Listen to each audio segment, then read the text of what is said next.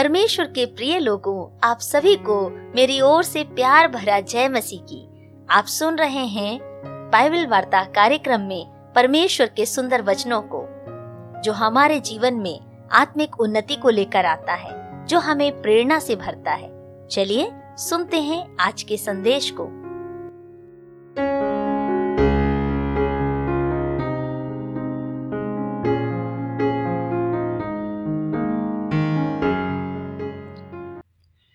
सभी को जय मसीह की, प्रभु यीशु मसीह के अतुल्य नाम में आप सभी को मेरा प्यार भरा जय मसीह की। विश्वास करते हैं मेरे प्यो, आप लोग सब लोग कुशल से होंगे। आज हम परमेश्वर के वचन में से सुनने जा रहे हैं एक घटना को, एक कहानी को, लेकिन हम शुरू करेंगे भजन संहिता इक्यावन से। भजन संहिता 51 पाप क्षमा के लिए प्रार्थना है ये। हे परमेश्वर, अपनी करुणा के अनुसार मुझ पर अनुग्रह कर। अपनी बड़ी दया के अनुसार मेरे अपराधों को मिटा दे। मुझे भली भांति धोकर मेरा अधर्म दूर कर और मेरा पाप छुड़ाकर मुझे शुद्ध कर।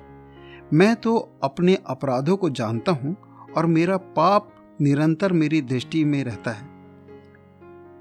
मैंने केवल तेरे ही विरुद्ध पाप किया है और जो तेरी दृष्टि में बुरा है, वही किया है, ताकि तू बोलने में धर्मी और न्याय करने में निष्कलंक ठहरे। देख, मैं अधर्म के साथ उत्पन्न हुआ और पाप के साथ अपनी माता के गर्भ में पड़ा। देख, तू हृदय की सच्चाई से प्रसन्न होता है और मेरे मन ही में ज्ञान सिखाएगा। जूफा से मुझे शुद्ध कर तो मैं पवित्र हो जाऊँगा। मुझे धो और मैं हिम से भी अधिक श्वेत बनूँगा। मुझे हर्ष और आनंद की बातें सुना, जिससे जो हड्डियाँ तूने तोड़ डाली हैं, वे मगन हो जाएँ। अपना मुख मेरे पापों की ओर से फेर ले और मेरे सारे अधर्म के कामों को मिटा डाल। हे परमेश्वर, मेरे अंदर शुद्ध मन उत्पन्न कर। हे, और मेरे भीतर स्थिर आत्मा नए सिरे से उत्पन्न कर। मुझे अपने सामने से निकालना दे और अपने पवित्र आत्मा को मुझसे अलग न कर। ये कौन प्रार्थना कर रहा है? ये दाऊद प्रार्थना कर रहा है। राजा दाऊद प्रार्थना कर रहा है। उसकी प्रार्थना बहुत ही गंभीर प्रार्थना है मेरे को बाइबल में राजा दाऊद को एक खिताब मिला, जिसे परमेश्वर ने अपने मन का सा व्यक्ति कहा। क्या हम सभी दाऊद के बारे में जानते हैं? हाँ हम बहुत कुछ दाऊद के बारे में जानते हैं। वो एक चरवाहा था और किस रीति से हलीम नम्र था और परमेश्वर ने उसे उठाया, अभिषेक किया और राजा बना दिया। लेकिन जानते हैं राजा के जीवन में फिर ये ऐसी पाप क्षमा के लिए वो प्रार्थना क्यों कर रहा है? देखिए, उसके जीवन में जब वो राजा बन गया तो एक घटना घटी। उसका, उसने बहुत सारी सेनाओं से लड़ाई करा और जीता था। लेकिन एक बार उसकी सेना लड़ाई में गई हुई थी और वो घर में बैठा हुआ, आराम कर रहा था। वो छत में टहल रहा था। और जब वो छत में टहल रहा था तो उसने बाहर नज़र उठाकर देखा। तो एक स्त्री नहा रही थी और उसको उसने देख लिया। वो उरिया की पत्नी थी। उरिया उसके सेना में एक सैनिक था। बड़ा ईमानदार, बड़ा वफादार, उसकी आज्ञा का पालन करने वाला एक ऐसे सैनिक की पत्नी थी बेतसेबा।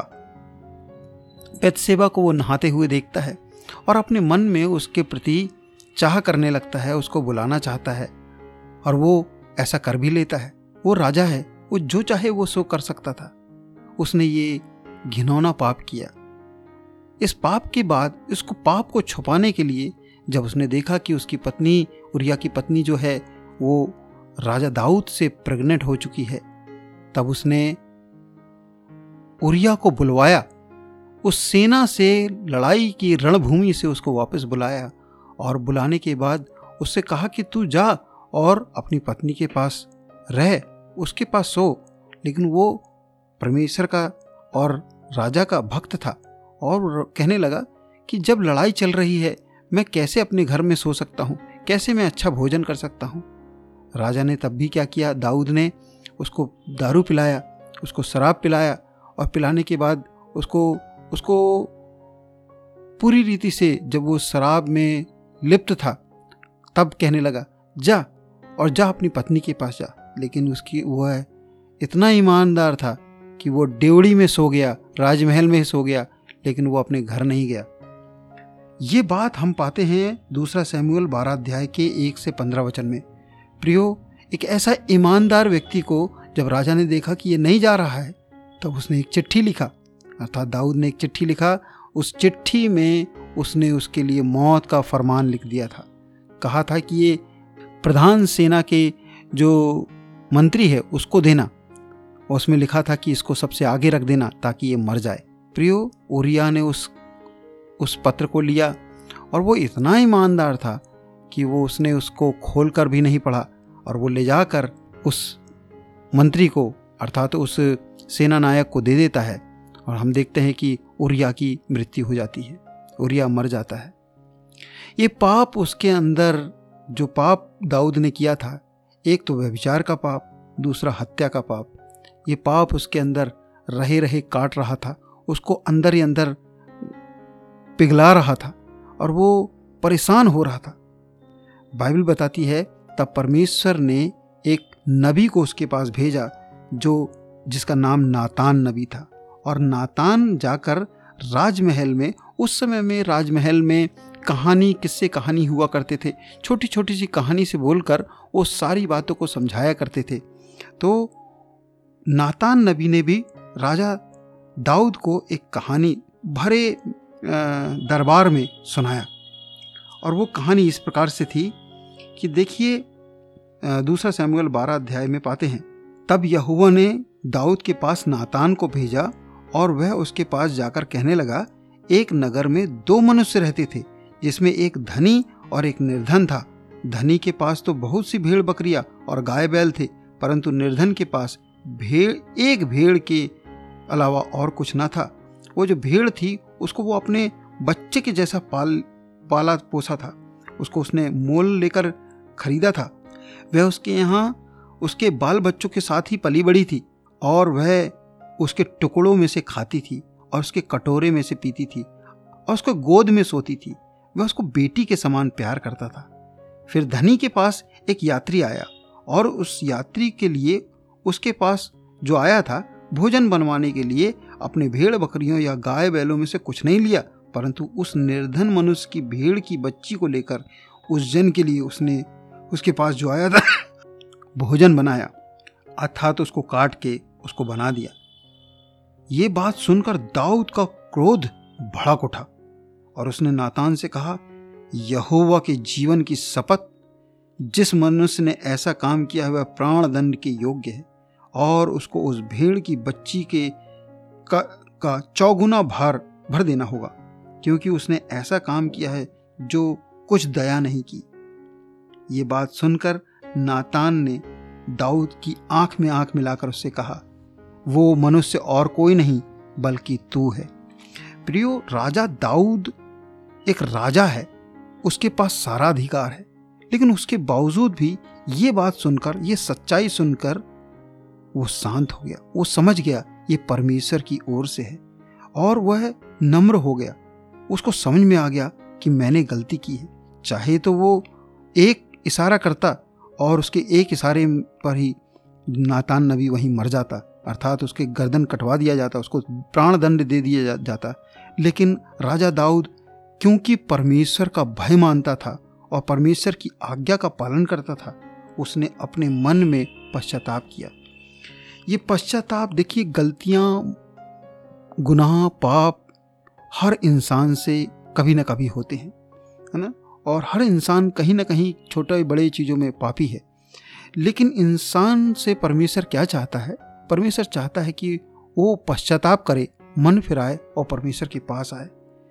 दाऊद की ये जो स्टार्टिंग में हमने जो प्रार्थना पढ़ी है, भजन संहिता 51 में, वहाँ पर वो प्रार्थना कर रहा है, अपने पाप की क्षमा मांग रहा है। हम जानते हैं, बाइबल बताती है कि उसके बाद जब उरिया की पत्नी के द्वारा उसको पहली जो संतान हुई, वो बच्चा जो था, वो बीमार हो गया और एक अलग रूम में पड़ा हुआ था।